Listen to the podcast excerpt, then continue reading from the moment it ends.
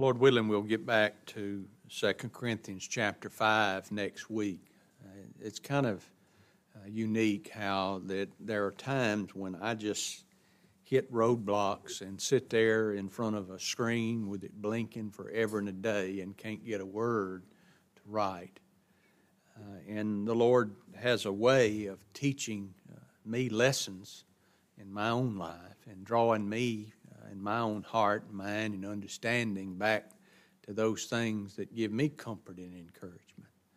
You know, one of the things that's so hard for all of us to deal with uh, in our own personal lives is the reality that we're still sinners.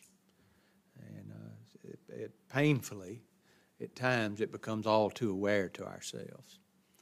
And it's in those times that the Lord drives us back, not to, to try to be new and improved or to correct uh, what we had previously failed at, because all the corrections or none of the corrections can make up for any of the failures. That's the thing that nobody ever taught us. They always taught us in religion if you fall, what do you do? You try to balance the scale out. Well, it's got nothing to do with balancing scales out. God balanced a scale, did He not? And He did it in the person of His dear Son, our Savior, the Lord Jesus Christ. And He's made it clear to us as we have been called in this life. And I, I think about this often uh, as time grows shorter in my own life because we're all getting older. But our mission is quite simplistic in what He called us to do. When He gathered His church together toward the end, uh, He told His apostles before He ascended, you and me included, Go ye therefore and teach all nations. So our responsibility is to what? To be instant in season or out of season to preach the word. Our responsibility is to be ready always to give an answer to every man that asketh thee a reason of the hope that dwelleth in thee with meekness and in fear. In other words, be prepared to tell people. Well, what are you going to tell them? You're going to tell them what you know. Well, what do you know? Well, that's what we come together for. It's, this is not a whipping post. This is not here to. This is not a time that we come together for me to tell you how bad you are and how fail, how miserably we've all failed. Because all of us know where we fail, come up short. All of us know that, and we learn this lesson, and it's a growing lesson. The older I get, the the more prevalent it becomes to my mind and my understanding. I know that in me, that is in my flesh, dwells no good thing. For the will's present with me, but how to perform, it's just not there. So, what do we do? Where do we go for relief? What's our source of comfort? Well, I went back to a very familiar passage of Scripture this morning. I'd like for you to turn to Jeremiah chapter 31. Jeremiah chapter 31. I want to preach a message to you that I've entitled God's Everlasting Love. God's Everlasting Love. I, that's something. You know, people say, boy, this thing of election and predestination is it's hard. I tell you what's hard, thinking God could love me.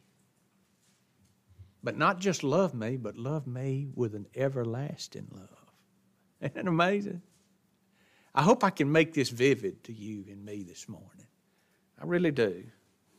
You know, when, when it comes to knowing and, and understanding the love of God, and we hear, we hear everybody, I, I, I, watch a lot of sports. You know, I'm a big sports fanatic. I, I've just about got to the point that I turn the commercials off, especially in NFL, because they run in these commercials about He knows us. And it's about Jesus you know, and they they trying to compare him. They got all these thugs running around with do rags on, and you know they're stealing and criminals and stuff. And I saw one other day said that said said Christ's family was messed up too. You know, I'm like, come on, dude, really? But I, they have a false concept of this God of the Scriptures. When it comes to, to, to knowing what God's love truly is, what the love of God is, their minds, the unregenerate mind, is absolutely, positively clueless. Paul wrote this The natural man receives not the things of the Spirit of God, for they are foolishness unto him. To think that a God could love sinners, love them perfectly and completely and eternally, the natural mind doesn't comprehend that. How can He love me? If I fail Him, how can He love me? If I fail Him again, how can He love me? Neither can He know them. Can He embrace them? Can He love them? Why? They are spiritually discerned. Now, there's no doubt that religious sinners speak about God's love. And they've read and they claim for themselves the precious promises of verses that are exclusively meant for who? God's children. One of them being John 3:16. What's that verse? The one that everybody knows.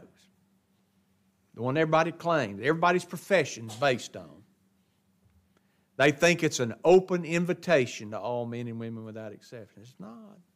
But God so loved the world that he gave his only begotten Son, that whosoever believeth in him, and that word whosoever, it's not like a possibility word, it's all. That word whosoever means all that believe shall have everlasting life. Yet the concept of God's love, the extent of God's love, the power of God's love, the efficacy of the love of God escapes them completely. To them, you think about it, to most of our friends and family, God's love similar to our own love. That's only that's the only thing that we can by nature compare it to, based on performance and sentiment and emotion. And when you think about it, men and women that believe and think that way, they're no different than those who made up national Israel, thinking that God loved them and would bless them because they had, eh, as well as thought, what were they doing? They were keeping the law. Listen to God's words to, in national Israel. For thou art an holy people unto the Lord thy God. The Lord thy God hath chosen thee to be a special people unto himself, above all people upon the face of the earth. These little people, Jewish people, this little nation. Out of all the nations that exist. Now listen to it. The Lord did not set his love upon you, nor choose you, because you were more in number than any people. For you were the fewest of all people but because the Lord loved you. Because he would keep his oath which he had sworn unto your fathers. Hath the Lord brought you out with a mighty hand and redeemed you out of the house of the bondman from the hand of Pharaoh the king of Egypt? Know therefore that the Lord thy God, he is God, the faithful God, which keepeth covenant and mercy with them that love him and keep his commandments to a thousand generations. But, folk, we shouldn't expect any more from them, from unregenerate sinners, either moral or immoral. Seeing we understand and know them to be held in the natural depravity and darkness of their old Adamic nature. But here's the thing even those who are redeemed, even those who are justified by Christ's perfect life of obedience and by his vicarious death at Calvary as their surety and substitute, here's the thing they don't yet fully understand nor do they fully comprehend the love of God. Paul told those at Corinth, I mean at Ephesus, he said that Christ may dwell in your hearts by faith, that you being rooted and grounded in love. Now listen to the language here. May be able, may be able to comprehend with all the saints what is the breadth and the length and the depth and the height, and to know the love of Christ which passeth knowledge, that you may that you might be filled with all the fullness of God. He's telling them, my, my, his design in telling them these precious promises what? That they might have a fuller knowledge and understanding of what? The love of God. That word rooted, that you being rooted, it literally means to strike root or be thoroughly established. While that word grounded means to lay the foundation. Our Lord Jesus Christ, remember in the parable he, he spoke in Luke chapter 6, verse 48 and 49 about the man that built the house? He used the same word. Here it is. And he's describing the faith of his people true God given faith. He said, He is like a man which built an house and digged deep and laid a foundation. There's that word.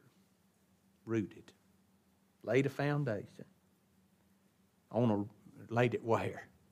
On a rock.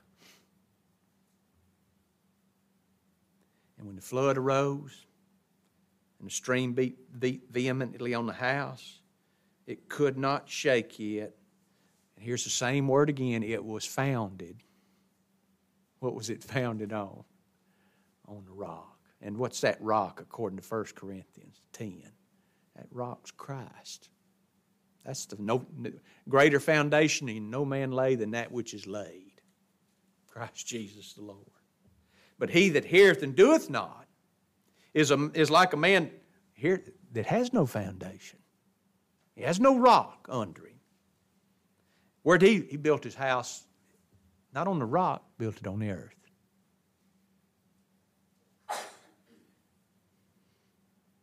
Against which the stream did vehemently and immediate uh, did beat vehemently. Boy, that's a hard word to say, vehemently. and immediately, what happens to it? Because it's not, it failed.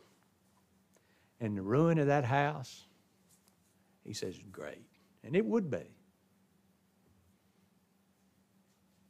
In order for you and me to fully comprehend the love of God, for believers to be rooted and grounded in love, you know what we have to do? We have to be carefully taught from the Scriptures by the Holy Spirit the length and the breadth and the height and the depths of the love of Christ. That's what we need. Listen, it, it always boils back down to this the one who's forgiven much they love much. I need to be aware of what I've been forgiven and how I've been forgiven. So look at our text this morning. Jeremiah chapter 31, verse 3. The Lord hath appeared of old unto me, saying, Yea, I have loved thee with an everlasting love. Therefore, with loving kindness have I drawn thee. And I might say this to begin with. Everyone that he loved with an everlasting love, what does this verse tell you he's going to do to every single solitary one of them? Doesn't make salvation a possibility. he says, Everybody that I loved everlastingly, what a, I'm going to draw every one of them to myself. That's not even in my notes. That's just I just had to say that. That's important. Now, there are several distinct truths that scriptures like this one that I just read to you, as well as other scriptures throughout the Word of God, clearly reveal to us concerning God's love. I'm going to give you three of them this morning, real quick. And here's the first distinct truth that's set forth in passages like this that I'd have us to consider, and it's this God's love toward His elect, toward His elect, is not nor could it ever be conditioned on them. That is to say, on their obedience, on their faith, on their sincerity, or their perseverance to the end. It says, The Lord appeared of old unto me, saying, three, four simple words, I have loved thee. I want to be very careful here, and I want to be very clear here that I don't press the scriptures beyond what God intended to convey to the mind and to the understanding. But I also want to be as clear as I can in dealing with this comforting and encouraging truth for all God's children. Now, I know that this religious world that you and I live in,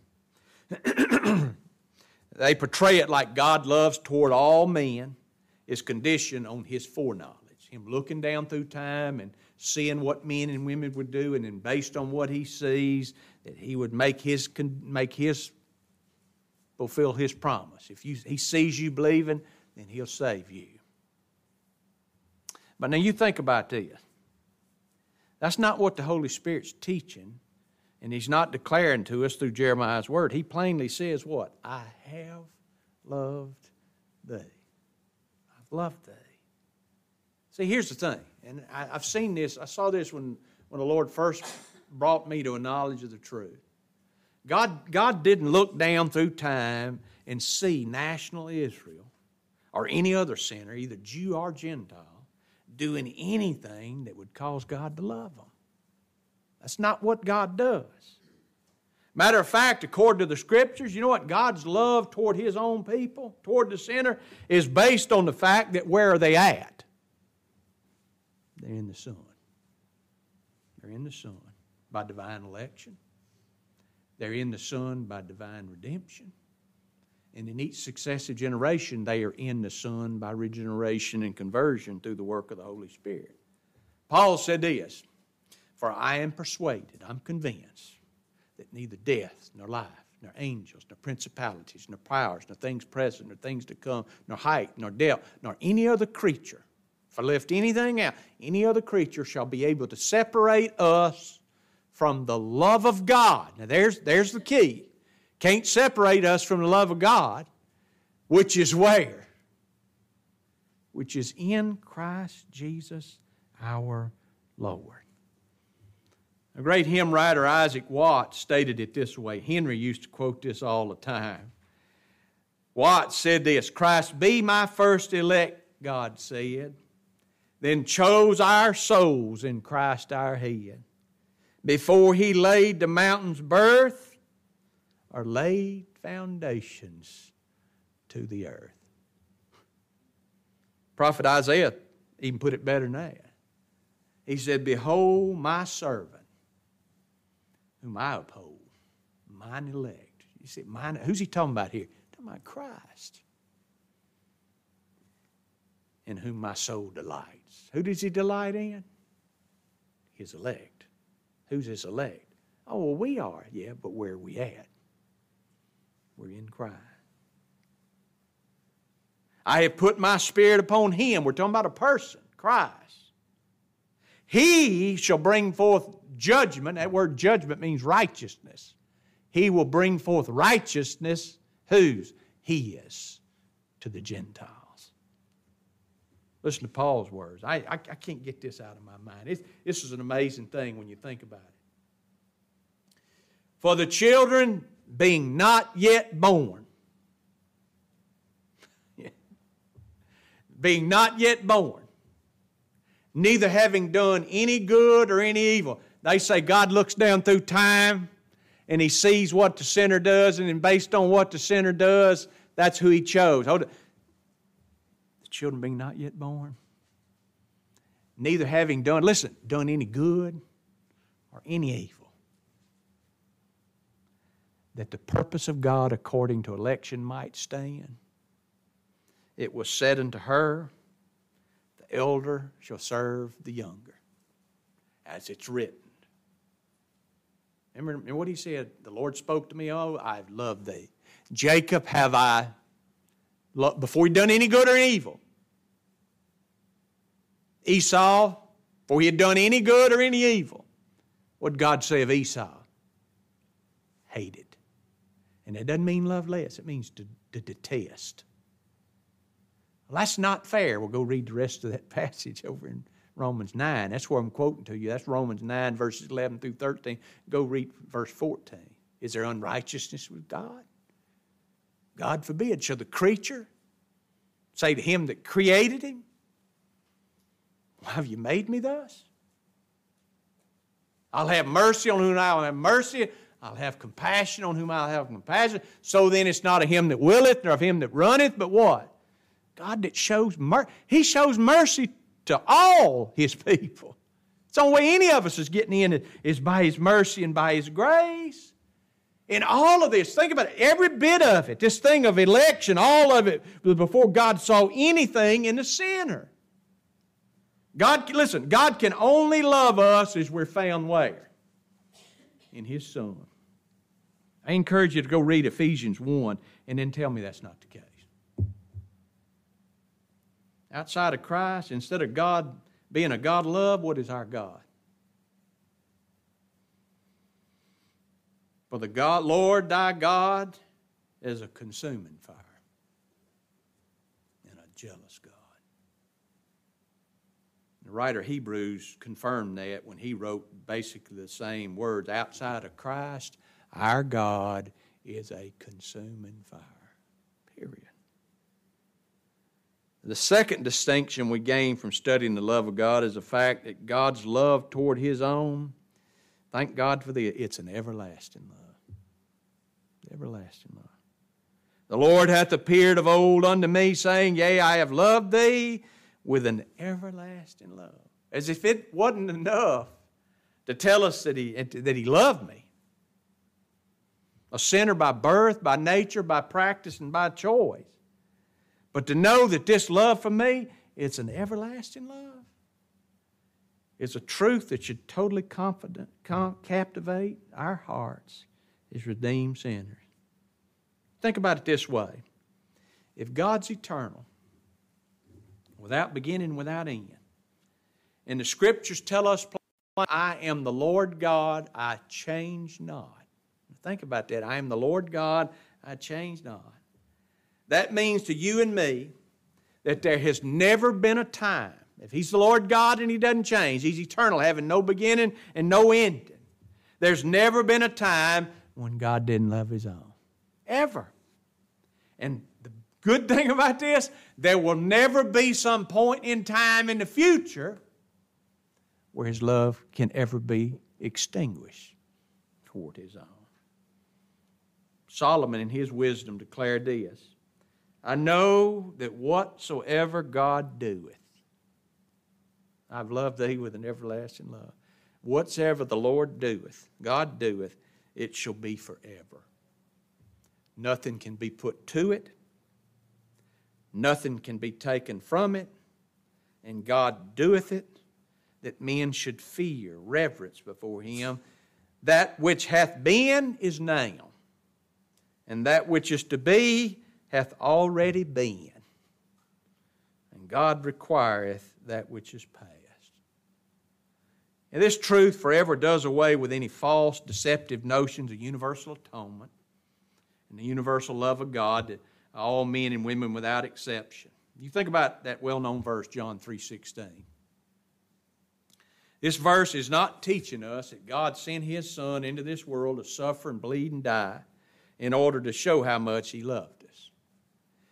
This verse is teaching you and me, all God's redeemed, that because of God's everlasting love to us, as His elect, and because His holiness and justice demanded perfect satisfaction from each and every one of God's elect, those that He chose in Christ, God's love has provided in the person of His Son, the Lord Jesus Christ, the only begotten Son, everything His holiness and His justice demanded.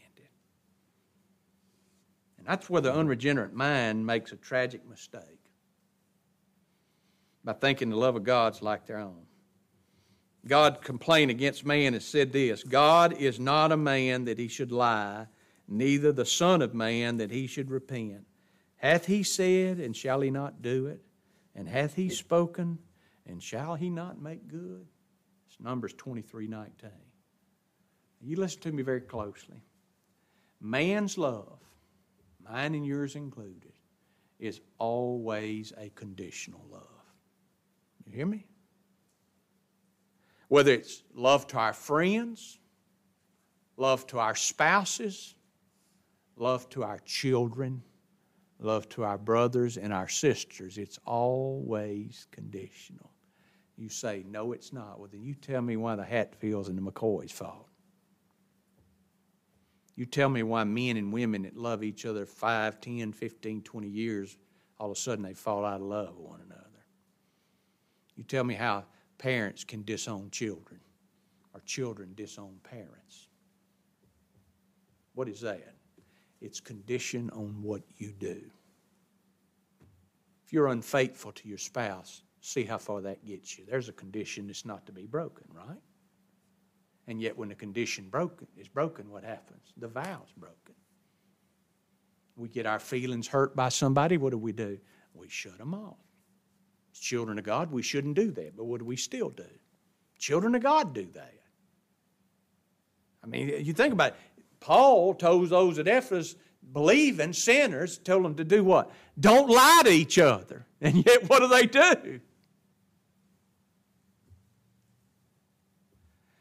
The other hand, folks, God's love is not conditional.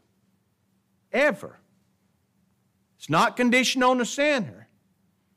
The Apostle John gave us the clearest definition of God's love. What is God's love? In this was manifested the love of God toward us because that God sent His only begotten Son into the world that we might live through Him. Herein's love, not that we love God, but that He loved us. What He loved us with an everlasting. He loved us and sent His Son, the propitiation for sin.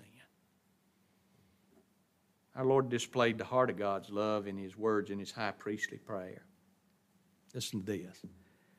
And the glory which Thou gavest me, I have given them, that they may be one even as we are one. I in them and thou in me, that they may be made perfect in one, and that the world may know that thou hast sent me, and hast loved me, as thou hast loved and hast loved them as thou hast loved me. Now think about that. You've loved them as you loved me. Father, I will that they be with I, I will that they also, whom you've given me, be with me where I am, that they may behold my glory, which thou hast given me. Now think about that phrase. You've loved them like you love me. For thou lovest me, the Son, before the foundation of the world. That they've loved, you've loved them like you've loved me. What was that? That was a prayer by our Lord Jesus Christ. That was his high priestly prayer. And I'll tell you one thing's for certain every prayer Christ prayed, it was always heard and it was always answered. Every one of them. So, what he plainly tells us is that God the Father has the same love for those Christ represented as he does for the Son, the one who represented him. And his love, what? It never varies, never changes. God's love doesn't grow cold when our hearts do and nor does it grow hotter based on our performances. Listen to that verse again. The Lord hath appeared of old unto me, yea, I have loved thee with an everlasting. Let me tell you the only true constant in the universe the love of God. The love of God. I don't know about you, but that gives me comfort and encouragement at all times in my life, whether good times or whether bad times. I can't help but think of the Apostle Peter when he had denied our Lord three times with an oath, when our Lord Jesus Christ looked at him when that cock crowed. How his heart broke. Said he, he turned around and went out and he wept bitterly. I'll tell you who else wept bitterly. Judas Iscariot did. Remember, he threw the money down at the feet of those, tried to give it back to him, and went out, and he wept bitterly and he hung himself. You say, well, the difference is that Judas Iscariot hung himself and Peter didn't. No, that's not the difference. That's not the difference. Our Lord told Peter, I've prayed for you that your faith not fail.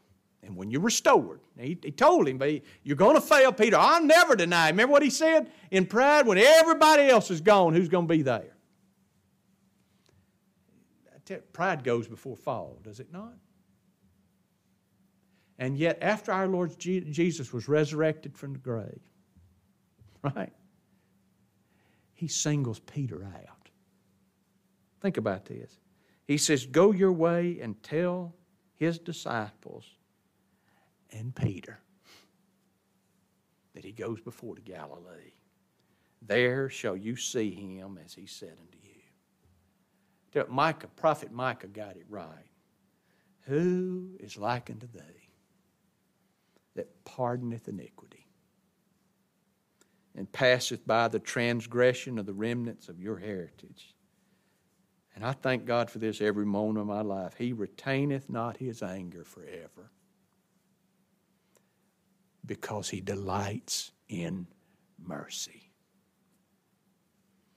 But there's one last truth when you study the love of God.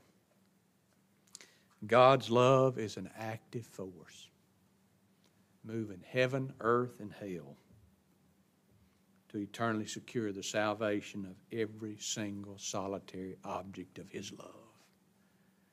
Yea, I have loved thee with an everlasting love, therefore, with loving kindness, what have I done? I've drawn thee. Now you think about this. The eternal God didn't love us from all eternity with an everlasting love and then turn around and entrust this eternal matter of salvation to our depraved hearts and minds or to our fickle free will. He just didn't do that. Everything that's involved in time has to do with God's pleasure, not the pleasure and benefit of sinful, rebellious sons and daughters of Adam. In Revelation chapter 4, verse 11, that those that are around the throne, this is their cry Thou art worthy, O Lord, to receive glory and honor and power, for thou hast created all things, and for thy pleasure they are and were created. Everything in this world is for one thing for His pleasure. His pleasure. Now, since everything's created and maintained for God's glory and honor, that is to say, His pleasure. And His pleasure, what's His pleasure? This is my beloved Son in whom I'm well pleased. What's His pleasure? How He can be just to justify the ungodly. That's His pleasure.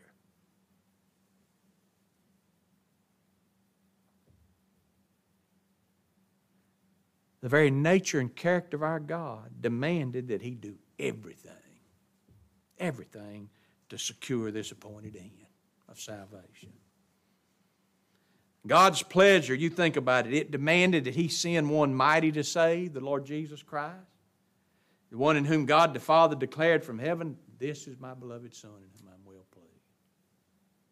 Christ's perfect work is mediator of the new covenant, fulfilling all the demands of God's law and justice against all those the Father chose and gave to Him, demanded that all those for whom he lived, bled, died, rose again as their surety and substitute ultimately be with him where he's at. Our Lord Jesus Christ, again in his high priestly prayer, prayed, Father, I will that they whom thou hast given me be with me where I am, that they may behold my glory, which thou hast given me, for thou lovedst me before the foundation of the world.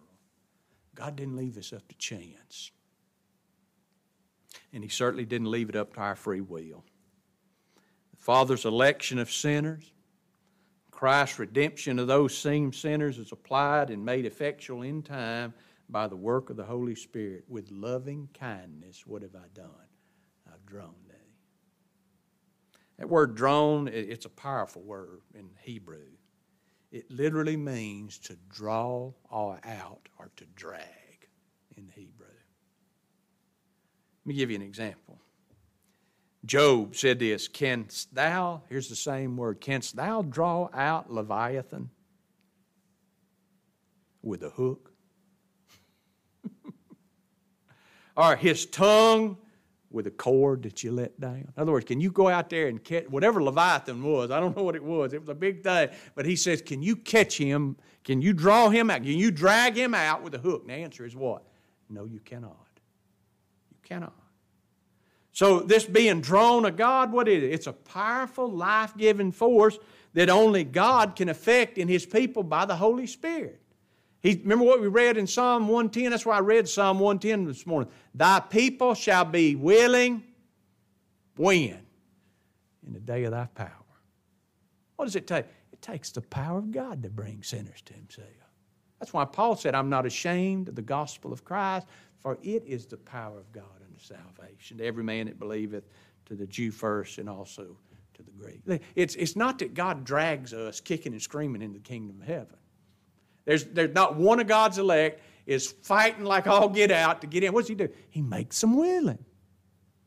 How does he do that? By his power, by his might, by his Holy Spirit through regeneration conversion. He gives them eyes to see, ears to hear, heart, mind, and will to comprehend. And by God given faith, what do they do? They both look on and see and love him who they pierce. We love him because he first loved us. And that's exactly what the Lord Jesus Christ taught, is it not? He said this All that the Father giveth me shall come to me.